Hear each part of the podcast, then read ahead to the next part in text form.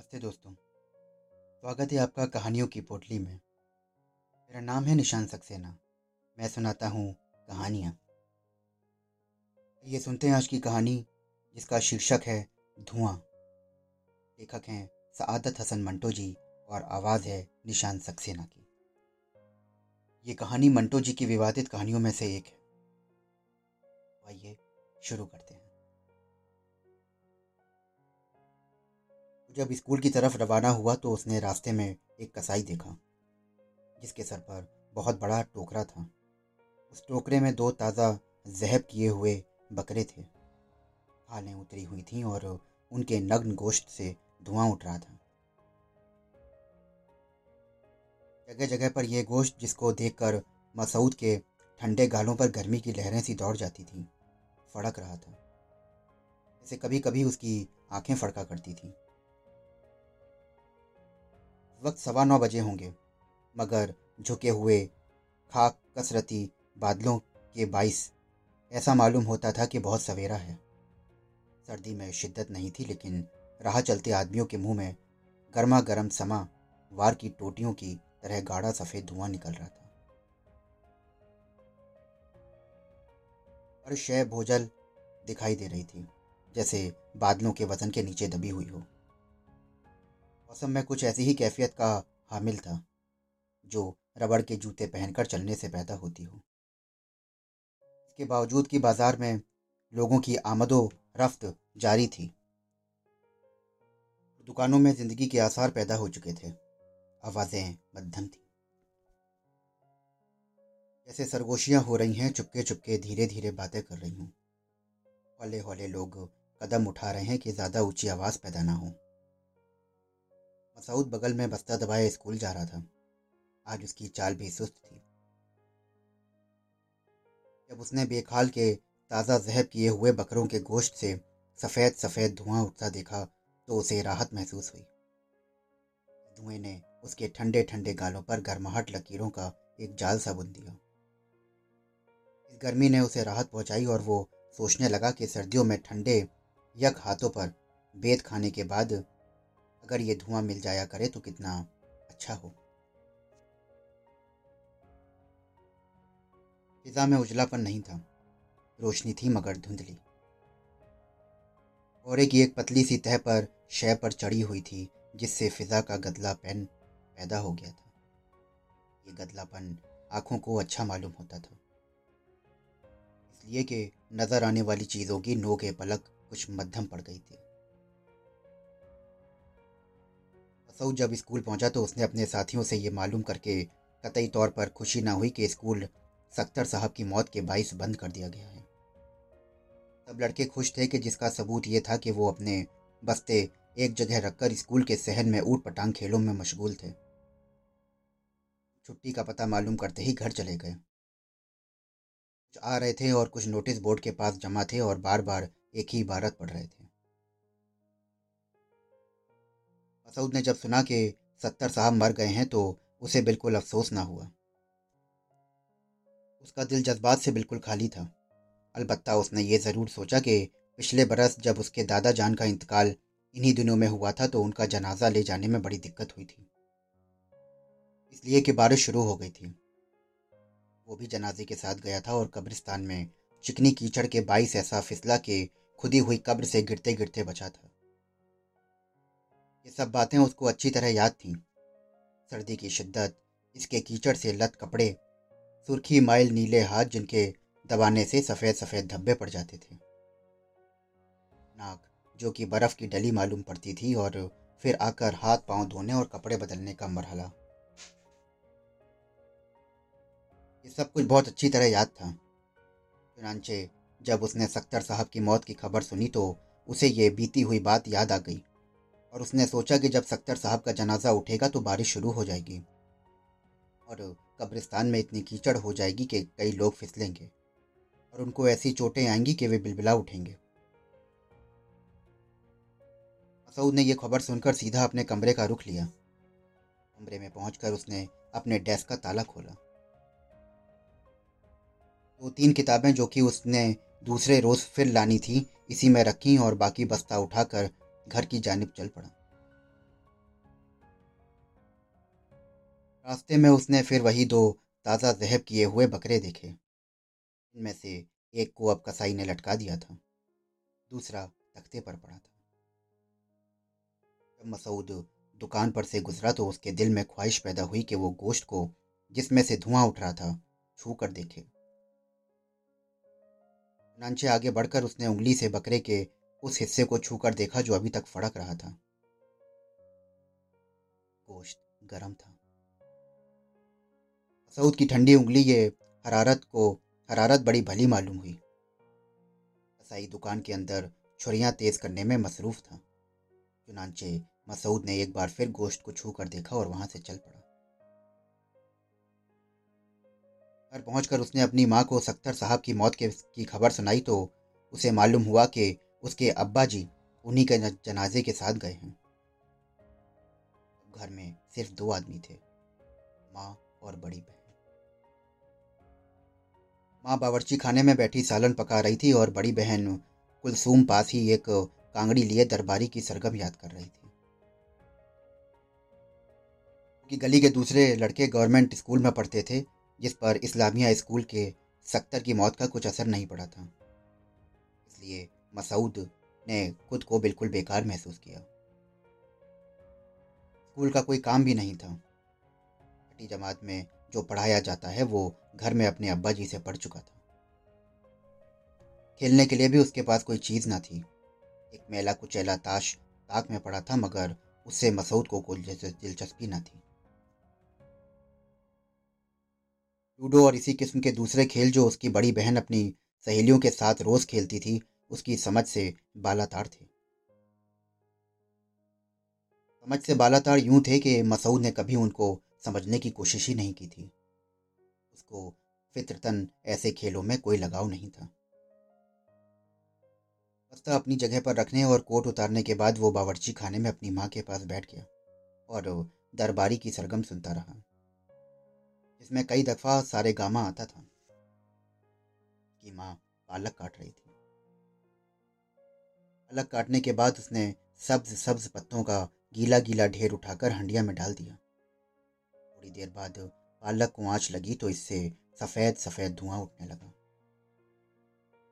धुएँ को देखकर मसूद को बकरे का गोश्त याद आया। चुनाचे उसने अपनी माँ से कहा कि, अम्मी जान, आज मैंने साई की दुकान पर दो बकरे देखे।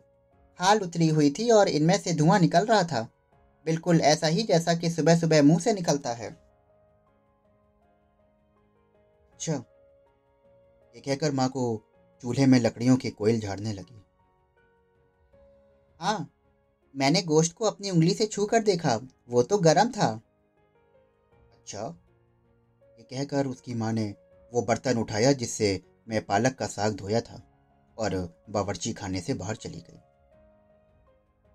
और ये गोश्त कई जगह पर फड़कता भी था। अच्छा। मसूद की बड़ी बहन ने दरबारी सरगम याद करना छोड़ दी और उसकी तरफ़ मुतवजा हुई। कैसे फड़कता था?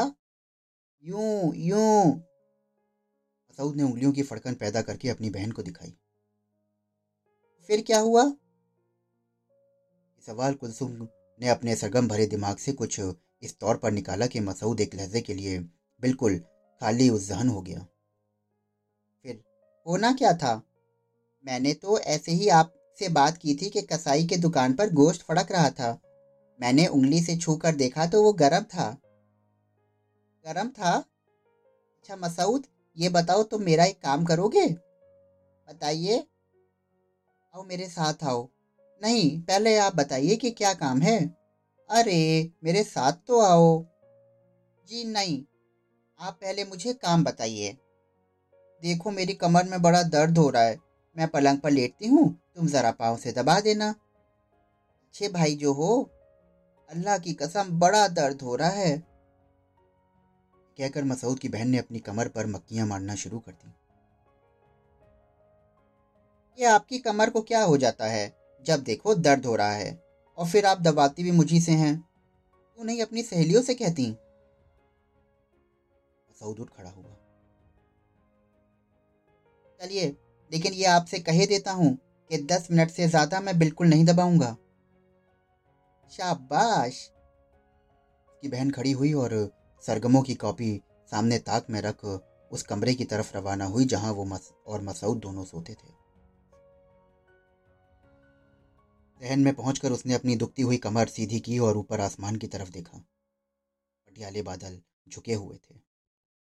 मसऊद, आज बारिश ज़रूर होगी। कहकर मसऊद की तरफ़ देखा, मगर वो अंदर अपनी चारपाई पर लेटा था। जब कुलसुम अपने पलंग पर औंधे मुँह लेट गई तो मसऊद ने उठकर घड़ी में वक्त देखा। देखिए बाजी, ग्यारह बजने में दस मिनट बाकी हैं। मैं पूरे ग्यारह बजे तक ही आपकी कमर दबाना छोड़ दूँगा। अच्छा ठीक है। लेकिन तुम खुदा के लिए ज़्यादा नखरे ना बघारो अब। इधर आओ पलंग पर और जल्दी आके मेरी कमर दबाओ, वरना याद रखो, ऐसे ज़ोर से कान ऐठूँगी ना। कुसुम तुमने मसूद को डांट पिलाई। मसूद ने अपनी बड़ी बहन के हुक्म की तामील की और दीवार का सहारा लेकर पाँव के से उसकी कमर दबाना शुरू कर दी। मसूद के वज़न से नीचे कुलसुम की चौड़ी चकली चमर में खफीफ सा झुकाव पैदा हो गया। जब उसने पैरों से दबाना शुरू किया, ठीक उसी तरह, जिस तरह मजदूर मिट्टी गूंदते हैं और कुलसुम ने मज़ा लेने की खातिर हौले हौले हाय हाय करना शुरू किया।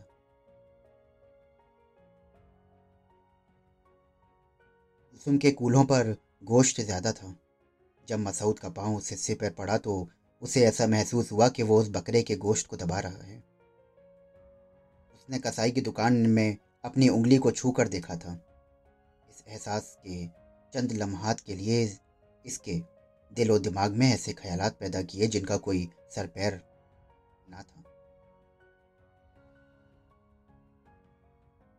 एक दो बार मसूद ने यह भी महसूस किया कि इसके पैरों के नीचे गोश्त के लोथड़ों में हरकत पैदा हुई है।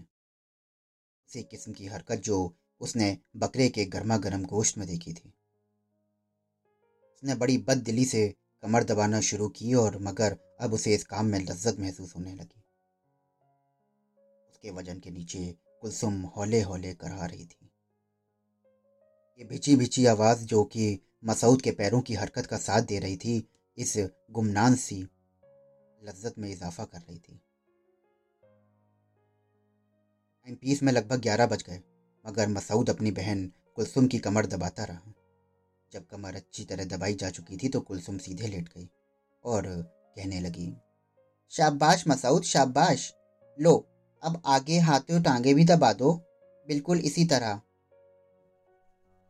मसूद ने दीवार का सहारा लेकर कुलसुम की रानों पर जब अपना पूरा वज़न डाला तो उसके पाँव के नीचे मछलियाँ सी तड़प गई इख्तियार वो हंस पड़ी और दोहरी हो गई। मसूद गिरते गिरते बचा। लेकिन उसके तलवों में मछलियों की वो तड़प मुंजमिद थी, हो गई थी। उसके दिल में ख्वाहिश पैदा हुई कि वो फिर इसी तरह दीवार का सहारा लेकर अपनी बहन की रानें दबाएँ। चुनांचे उसने कहा कि, ये आपने हंसना क्यों शुरू कर दिया? सीधी लेट जाइए, मैं आपकी टांगे दबा दूँ। सुम सीधी लेट गई। अनु की मछलियाँ इधर उधर होने के बाईस जो गुदगुदी पैदा कर रही थीं, उसका असर अभी तक उसके जिस्म में बाकी था। ना भाई, मेरे गुदगुदी होती है, तुम ऊट पटांग तरीके से दबाते हो। मसूद ने ख्याल किया कि शायद उसने गलत तरीका इस्तेमाल किया है। नहीं, आपकी दफ़ा में पूरा बोझ आप नहीं डालूँगा। आप इतमान रखिए। अब मैं ऐसी अच्छी तरह दबाऊँगा कि आपको कोई तकलीफ़ नहीं होगी। दीवार का सहारा लेकर मसूद ने अपने जिस्म को तोला और इस अंदाज में आहिस्ता आहिस्ता कुलसुम की रानों पर अपने पैर जमाए। उसका आधा बोझ कहीं गायब हो गया। हौले हौले बड़ी होशियारी से उसने अपने पैर दबाने शुरू किए। सुम की रानों में अकड़ी हुई मछलियाँ इसके पैरों के नीचे दब दब कर इधर उधर फिसलने लगी। मसूद ने एक बार स्कूल में तने हुए रस्से पर एक बाजीगर को चलते देखा था। उसने सोचा कि बाजीगर के पैरों के नीचे तना हुआ रस्सा इसी तरह फिसलता होगा। इससे पहले कई बार वो अपनी बहन कुलसुम की टांगे दबा चुका था, मगर वो लज्जत, जो कि उसे अब महसूस हो रही थी, उसे कभी महसूस नहीं हुई थी। बकरे के गर्मा गर्म गोश्त को उसे का बार बार ख्याल आता था। एक दो मरतबा उसने सोचा, कुलसुम को अगर जहब कर दिया जाए तो खाल उतर जाने के बाद क्या इसके गोश्त में से भी धुआँ निकलेगा? लेकिन ऐसी बेहुदा बातें सोचने पर उसने अपने आप को मुजरिम महसूस किया। और दिमाग को इस तरह साफ़ कर दिया जैसे कि वो स्लेट को इन सफत से साफ़ करता था। बस बस। सुम थक चुकी थी। मसूद को एकदम से शरारत सूझी। वो पलंग पर गुदगुद नीचे उतरने लगा और कुलसम की दोनों बगलों में गुदगुदी करना शुरू कर दिया। इसी के मारे वो लोटपोट हो गई। इसमें इतनी सकत नहीं थी कि वो मसूद के हाथों को परे झटक दे। लेकिन जब उसने इरादा करके उस पर लात जमाही, जमानी चाहिए तो मसूद उछल कर जद से बाहर हो गया और चप्पल पहने अपने कमरे से निकल गया। जब वो सहन में दाखिल हुआ तो उसने देखा कि हल्की हल्की बूंदाबांदी हो रही है। बादल और भेजो खाए हैं। पानी के नन्हे नन्हे कतरे आवाज़ पैदा किए बगैर सहन की ईटों से आहिस्ता आहिस्ता जज्ब हो रहे थे। मसूद का जिस्म एक दिल नवाज़ हरारत महसूस कर रहा था। जब हवा का ठंडा ठंडा झोंका उसके गालों के साथ मस हुआ और दो तीन नन्ही नन्ही बूंदें उसके नाक पर पड़ी तो एक झुरझुरी सी उसके बदन में लहरा उठी। सामने कोठे की दीवार पर एक कबूतर और एक कबूतरी पास पास फुलाए बैठे थे। ऐसा मालूम होता था कि दोनों दम पुख्त की हुई है। हंडिया की तरह गर्म है। गिल दाऊदी और नाजबू के हरे हरे पत्ते उस पर लाल लाल गबलों में नहा रहे थे। फिजा में नींदें घुली हुई थीं और ऐसी नींदें जिनमें बेदारी ज़्यादा होती है और इंसान के इर्द गिर्द नरम नरम ख्वाब यूँ लिपट जाते हैं जैसे ऊनी कपड़े। मसूद ऐसी बातें सोचने लगा जिनका मतलब उसकी समझ में नहीं आता था। वो इन बातों को छू कर देख सकता था, मगर इनका मतलब उसकी गिरफ़्तार से बाहर था। फिर भी एक गुमनाम सा मज़ा इस सोच के विचार से उसे आ रहा था। बारिश में कुछ देर खड़े रहने के बायस जब मसूद के हाथ बिल्कुल यक हो गए और दबाने से उन पर सफ़ेद सफ़ेद धब्बे पड़ने लगे तो उसने मुट्ठियाँ कस ली और उनको मुँह की भाप से गर्म करना शुरू कर दिया। हाथों को इस अमल में कुछ गर्मी तो पहुँची, मगर वो नम आलूद हो गए। नानचे आग तापने के लिए वो बावर्ची खाना में चला गया। खाना तैयार था। अभी उसने पहला लुकमा ही उठाया था कि उसका बाप कब्रिस्तान से वापस आ गया। बाप बेटे में कोई बात ना हुई। मसूद की माँ उठकर फ़ौरन दूसरे कमरे में चली गई और वहाँ देर तक अपने खाविंद के साथ बातें करती रही। खाने के साथ से फारिग होकर मसूद बैठक में चला गया और खिड़की खोलकर फर्श पर लेट गया। बारिश की वजह से सर्दी की शिद्दत बढ़ गई थी, क्योंकि अब हवा भी चल रही थी, मगर यह सर्दी ना खुशगवार मालूम नहीं होती थी। तालाब के पानी की तरह ये ऊपर ठंडी और अंदर गर्म थी। मसूद जब फर्श पर लेटा तो उसके दिल में ख्वाहिश पैदा हुई कि वो इस सर्दी के अंदर धस जाए, जहाँ उसके जिस्म को राहत अंगेज गर्मी पहुँचे। देर तक वो ऐसी शेर गर्म बातों के मुतलक सोचता रहा, जिसके बाईस उसके पट्ठों में हल्की हल्की सी दुखन पैदा हो गई। एक दो बार उसने अंगड़ाई ली तो उसे मज़ा आया। उसके जिस्म के किसी हिस्से में ये उसको मालूम नहीं था कि कहाँ कोई चीज़ अटक गई है। और ये चीज़ क्या थी? इसके मुतलिक भी मसूद को इल्म नहीं था। अलबत्ता इस अटकाव ने उसके सारे जिस्म में इस तिराब एक दबे हुए इस बिरात की कैफियत पैदा करती थी। उसका सारा जिस्म खिंचकर लंबा हो जाने का इरादा बन गया था। देर तक गुदगुदे कालीन पर करवटें बदलने के बाद वो उठा और बावर्ची खाने से होता हुआ सहन में आ निकला। ना कोई बावर्ची खाने में था और ना सहन में।